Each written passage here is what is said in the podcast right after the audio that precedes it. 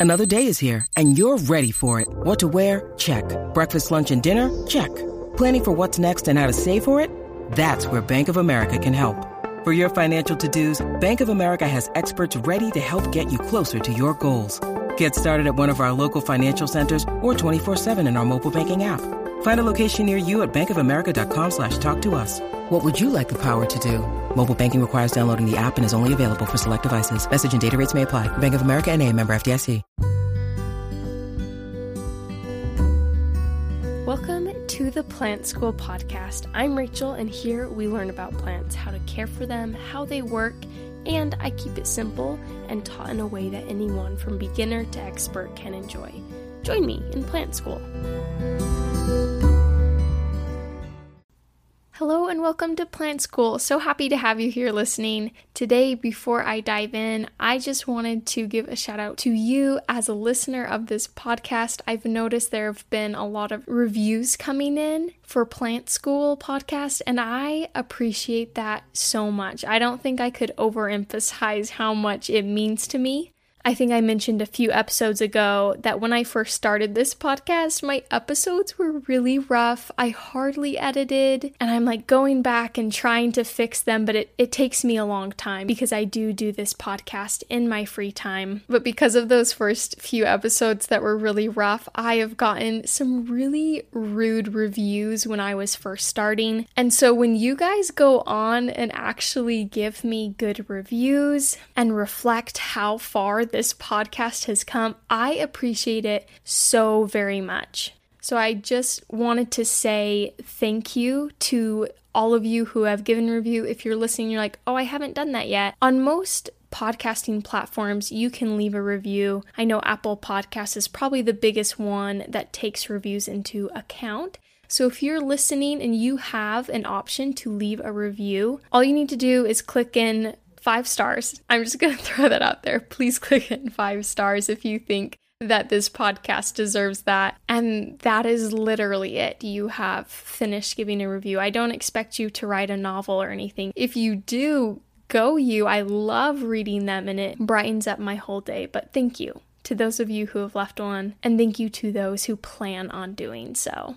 All right, so getting into the episode, today we're doing a plant myth episode where we dive into a subject about a plant and we discuss is this real or is it not? So today's question is Does a plant know where it is? And before I dive in, I do want to say a majority of the information that I got for this subject was from a fabulous book that I read called What a Plant Knows by Daniel Chamovitz. And so if you get the chance to read his book, it was a delightful read.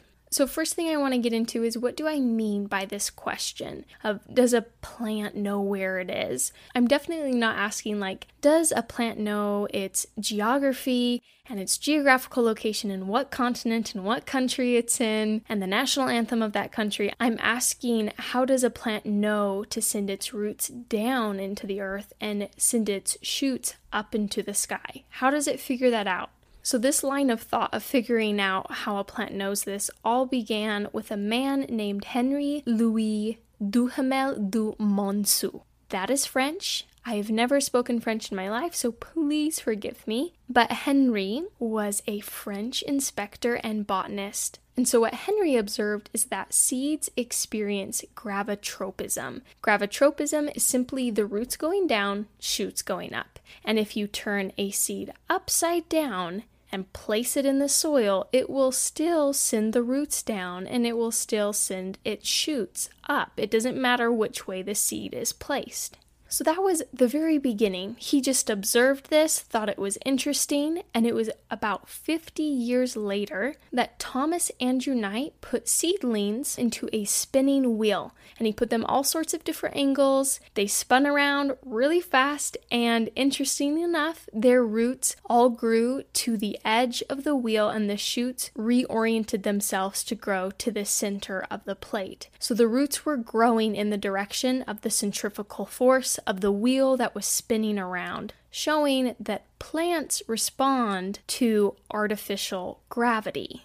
So, from that, we understand that these plants experience gravity. That is how they know which way is up and down because Thomas Andrew Knight manipulated gravity with his wheel that was spinning, and the plants reoriented themselves according to that wheel and the gravity, the centrifugal force it was making.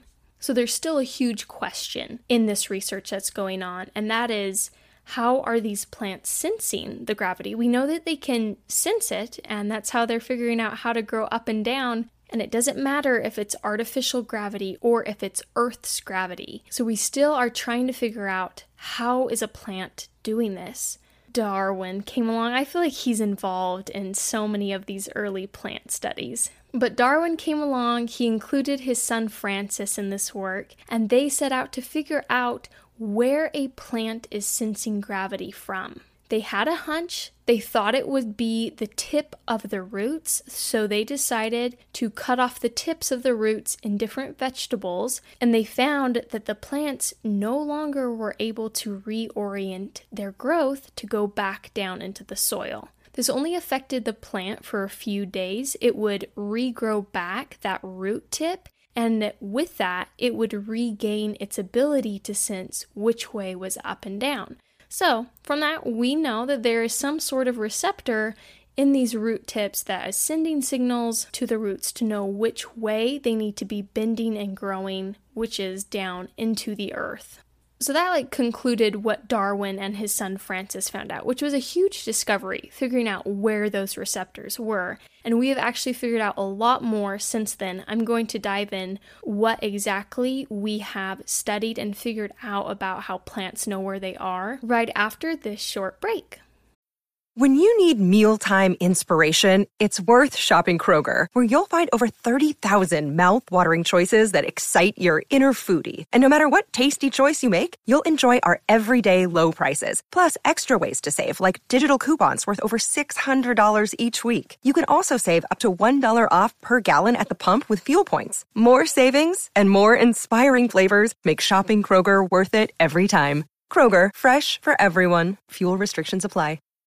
So we left off asking what has been figured out after Darwin and his son Francis. And it was actually a while after they had figured out that the root tips had these receptors that molecular geneticists jumped into the equation and they were able to look at Darwin's results and they took the plant mouse ear cress, which is Arabidopsis thaliana, and this plant, we've talked about it a little bit before in other plant myth episodes, but its entire genome has been spelled out for us. Geneticists have pulled apart literally all of its DNA. We know everything about this plant DNA wise.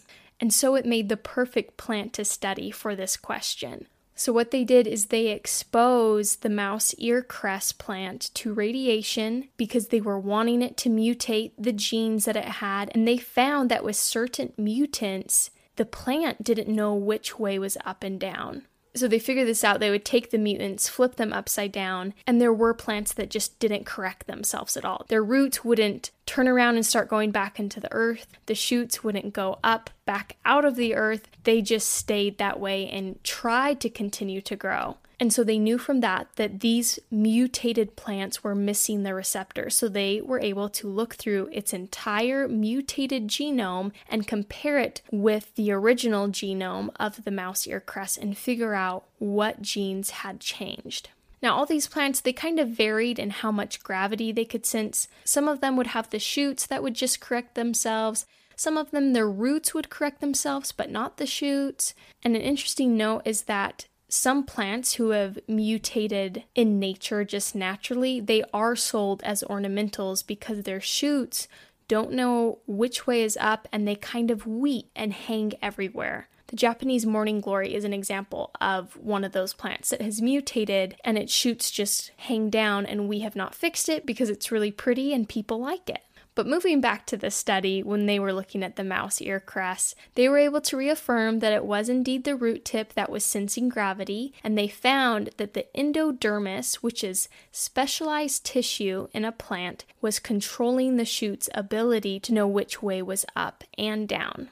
So from there, they cut into the root tip, and using very powerful microscopes, they were able to see the cell structure, and they found these little ball like structures, which they have named statoliths. And inside a statolith, there is space for a little ball to roll around, kind of like a ball in a jar. And this structure, the empty circle with a ball inside, is called a statolith.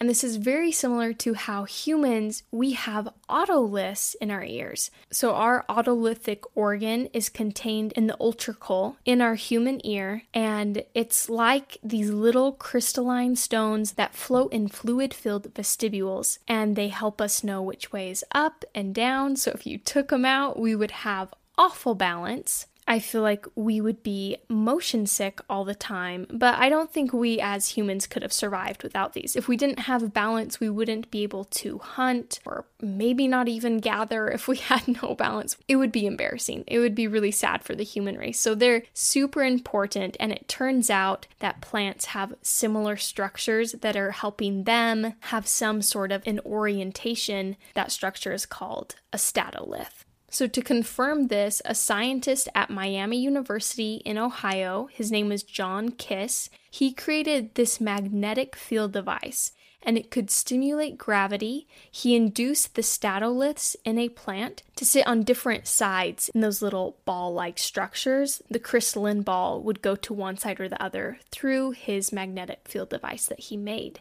And whatever side it sat on, the plant would start to grow in that direction. So it's specifically the statolith in the root tips that is creating a plant's orientation of which way it should be growing.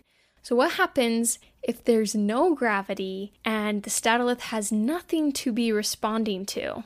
So, this question could only be accomplished in space, and the statolith with no gravity would kind of just sit in the middle of the cell because it's not falling down anywhere because there's, again, no gravity. And so a plant's gravitropic bending of knowing which way's up and down just kind of stops when out in space.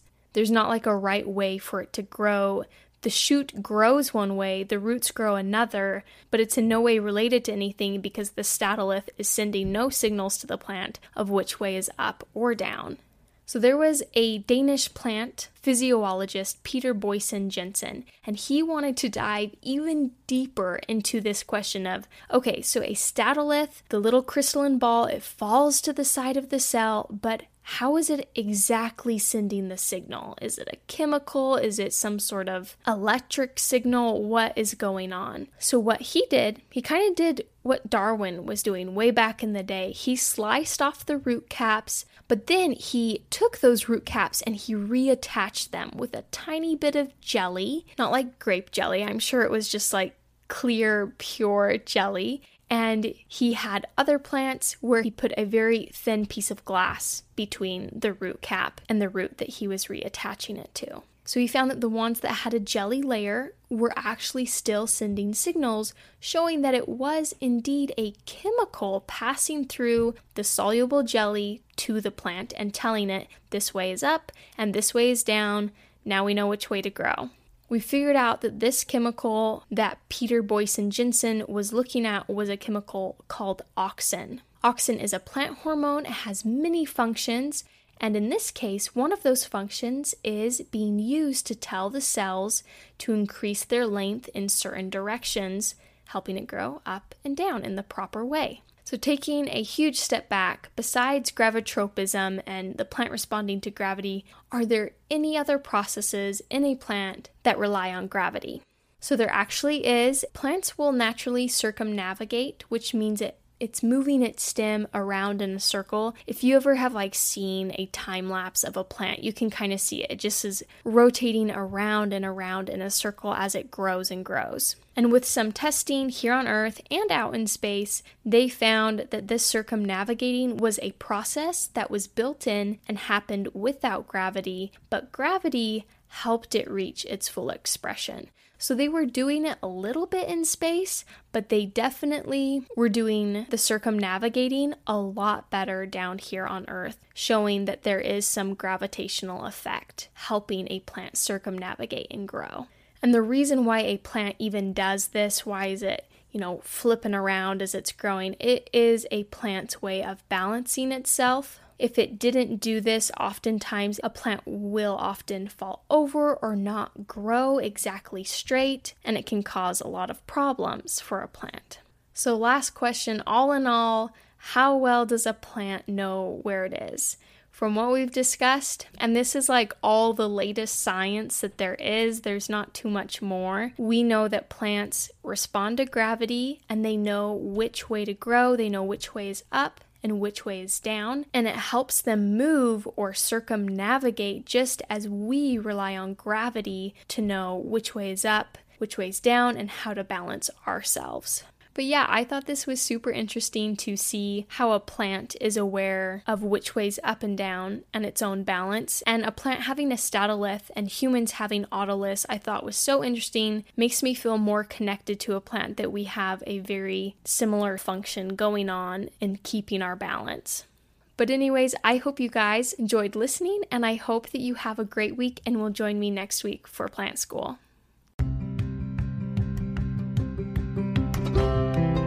Thank you for being here and listening today, and I hope you'll join me next week. If you'd like to support this podcast and keep it going, you can find the support link below in the description and donate. Or I have some awesome plant school merch, including stickers, shirts, and mugs, and the link to my shop is in the description as well. And if you don't want to spend any money but still support the podcast, share this podcast with a friend either verbally or electronically. This will even qualify you for my giveaway. Just message me on Instagram at TinnyPlant that you shared the podcast with a friend and you'll be entered in for a chance to win some goodies. Winners will be announced on the podcast. Again, thank you for listening, and I hope you have a great week.